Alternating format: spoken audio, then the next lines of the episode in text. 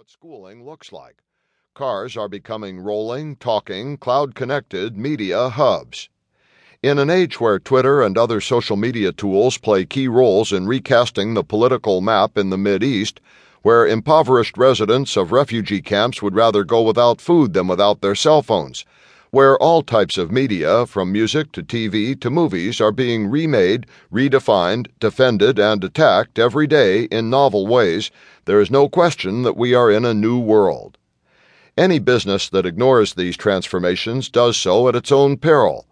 Despite recession, currency crises, and tremors of financial instability, the pace of disruption is roaring ahead. The frictionless spread of information and the expansion of personal, corporate, and global networks have plenty of room to run. And here's the conundrum when business people search for the right forecast, the roadmap and model that will define the next era, no credible long term picture emerges. There is one certainty, however the next decade or two will be defined more by fluidity than by any new settled paradigm. If there is a pattern to all this, it is that there is no pattern. The most valuable insight is that we are, in a critical sense, in a time of chaos. To thrive in this climate requires a whole new approach, which we'll outline in the pages that follow. Because some people will thrive, they are the members of Generation Flux this is less a demographic designation than a psychographic one. What defines Gen Flux is a mindset that embraces instability, that tolerates and even enjoys recalibrating careers, business models, and assumptions.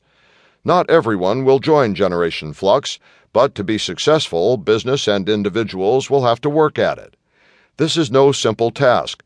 The vast bulk of our institutions, educational, corporate, political, are not built for flux. Few traditional career tactics train us for an era where the most important skill is the ability to acquire new skills. DJ Patil is a Gen Fluxer. He has worked in academia, in government, in big public companies, and in startups. He is a technologist and a businessman, a teacher and a diplomat. He is none of those things and all of them, and who knows what he will be or do next. Certainly not him. That doesn't bother me, he says. I'll find something. The new economy is for real. More than 15 years ago, this magazine was launched with a cover that declared Work is personal, computing is social, knowledge is power. Those words resonate today, but with a new, deeper meaning. Fast Company's covers during the dot com boom of the 1990s described Free Agent Nation and the brand called You. We became associated with the new economy with the belief that the world had changed irreparably and that yesterday's rules no longer applied. But then the dot com bubble burst in 2000 and the idea of a new economy was discredited. Now we know that what we saw in the 1990s was not a mirage. It was instead a shadow, a premonition of a new business reality that is emerging every day. And this time, perhaps chastened by that first go round, we're prepared to admit that we don't fully understand it. This new economy currently revolves around social and mobile, but those may be only the latest manifestations of a global, connected world careening ahead at great velocity. Some pundits deride the current era as just another bubble.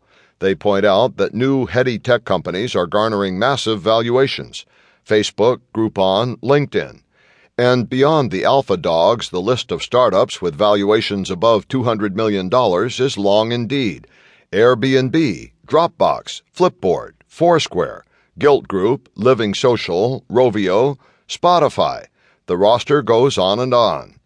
Setting aside the fact that the majority of these enterprises, unlike the darlings of the late 1990s, have significant revenue, so what if some companies are overvalued?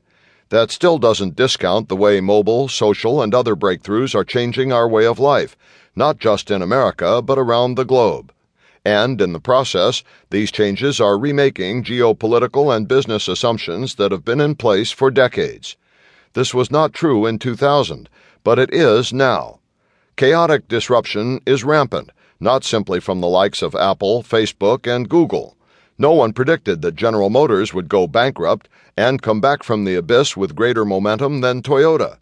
No one in the car rental industry foresaw the popularity of auto sharing Zipcar and Zipcar didn't foresee the rise of